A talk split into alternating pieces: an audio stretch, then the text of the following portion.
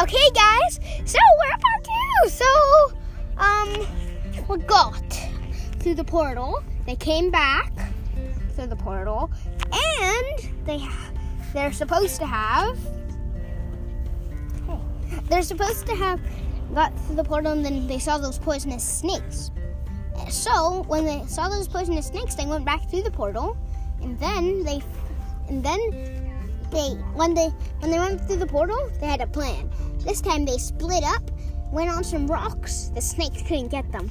They jumped to the next rock, and the next, and the next.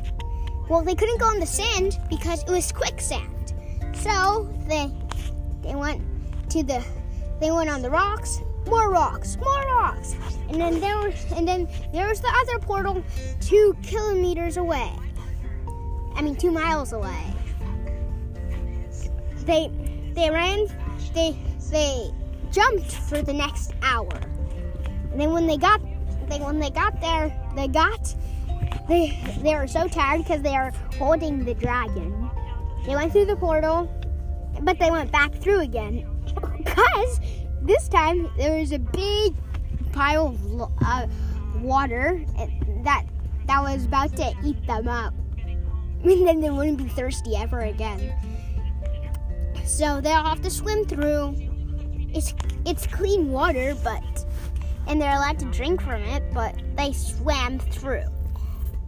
It was two miles of swimming, but the, but guess what? They had air tanks. That's the perfect thing, because they because they brought it when they saw the map, and then when they saw the map, they they took the map, but they also took some air tanks because it said to take them.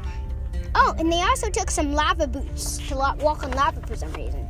Okay, for then, they swim through for, for two hours.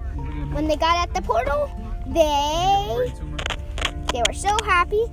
They they went to the lab. They went through the portal and then saw a big volcano. Reading into this in parallel. And then that's that's why they needed the lava boots, so they could walk on lava and they have some extra pair for the dragon too. So once once they did that, they they once they put their boots on, they walked across the lava, no problem. Uh, but there was some part where there was lava monster that you that you that you have to walk over it. So they walked they walked up his belly button, up his nose, almost fell in his mouth because his mouth was right above his eyeballs and then but the eyeballs were so squishy they kept falling down. So so this time they went to the middle of the eyeballs and then they slid down the back of his his back and then they and then they went they saw the portal and they were about to go to the far. See you in part three, the end of the episode.